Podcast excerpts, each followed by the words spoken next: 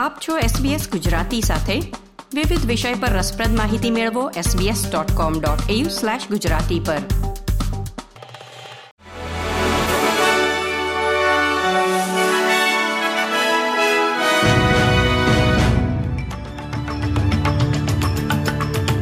નમસ્કાર.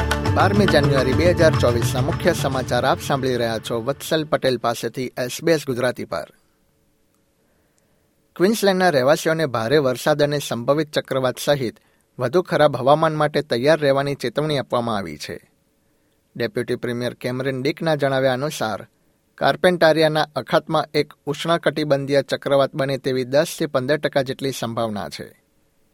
હવામાનશાસ્ત્રી હેરી ક્લાર્કે ચેનલ નાઇનને જણાવ્યું હતું કે ફાર નોર્થ ક્વિન્સલેન્ડમાં ફ્લેશ ફ્લડની શક્યતા છે.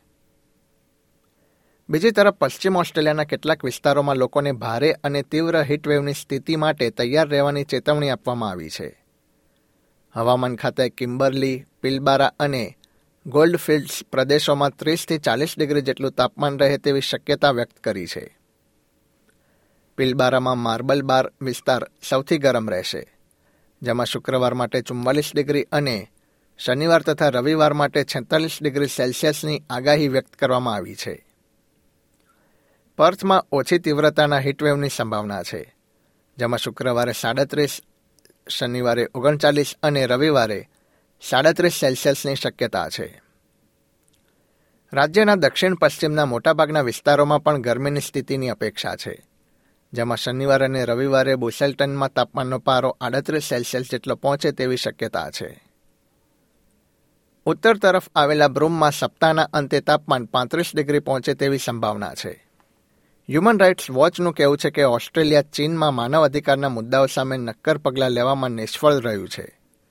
પોતાના વર્લ્ડ રિપોર્ટ બે હજાર ચોવીસમાં હ્યુમન રાઇટ્સ વોચે જણાવ્યું હતું કે કેન્દ્રીય સરકારે આ મુદ્દે ચીનની સરકાર સામે ચિંતા વ્યક્ત કરી નથી. હ્યુમન રાઇટ વોચના ઓસ્ટ્રેલિયાના ડિરેક્ટર ડેનિલિયા ગેવશોને પોતાના નિવેદનમાં જણાવ્યું હતું કે તેઓ માને છે કે ચીન ઓસ્ટ્રેલિયાનું સૌથી મોટું વેપારી ભાગીદાર હોવાના કારણે માનવ અધિકારના મુદ્દાઓ અંગે ચિંતા વ્યક્ત કરવી સૌથી પડકારજનક હોઈ શકે છે. નવા સંશોધનના અભ્યાસમાં જાણવા મળ્યા પ્રમાણે, ઘરોની અંદર હવાનું પ્રદૂષણ ઘણીવાર બહારના હવામાન કરતાં વધુ ખરાબ હોય છે. પ્રથમ Dyson global connected air quality data પ્રોજેક્ટમાં જાણવા મળ્યું છે કે, મોટાભાગના લોકો ઘરે હોય ત્યારે રાત્રે હવાના પ્રદૂષકોમાં પ્રમાણ સૌથી વધુ હોય છે. આ અધ્યયનમાં વર્ષ બે હજાર બાવીસથી બે હજાર ત્રેવીસની વચ્ચે વિશ્વના લગભગ ચાલીસ દેશોમાં બે પોઈન્ટ પાંચ મિલિયનથી વધુ કનેક્ટેડ એર પ્યુરિફાયર્સના ડેટા એકત્રિત કરવામાં આવ્યા છે. રમતના સમાચારોમાં, ઓસ્ટ્રેલિયન વિમેન્સ ફૂટબોલ ટીમની સ્ટાર ખેલાડી સેમ કરે પોતાની ઈજા માટે સર્જરી કરાવી લીધી છે અને તેણે આ વર્ષે રમાનારા ઓલિમ્પિક્સમાં રમવાનું સ્વપ્ન ગુમાવ્યું છે. ત્રીસ વર્ષીય ખેલાડીને સપ્તાહની શરૂઆતમાં મોરોક્કોમાં ચેલ્સિયા ફૂટબોલ ક્લબના મિડ સિઝન શિબિરમાં ટ્રેનિંગ લેતી દરમિયાન ઈજા પહોંચી હતી.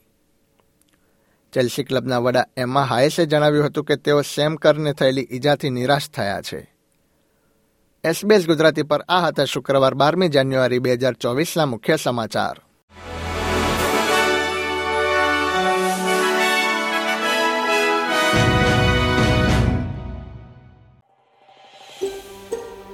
આ પ્રકારની વધુ માહિતી મેળવવા માંગો છો? અમને સાંભળી શકશો Apple podcast Google podcast Spotify કે જ્યાં પણ તમે તમારા પોડકાસ્ટ મેળવતા હોવ.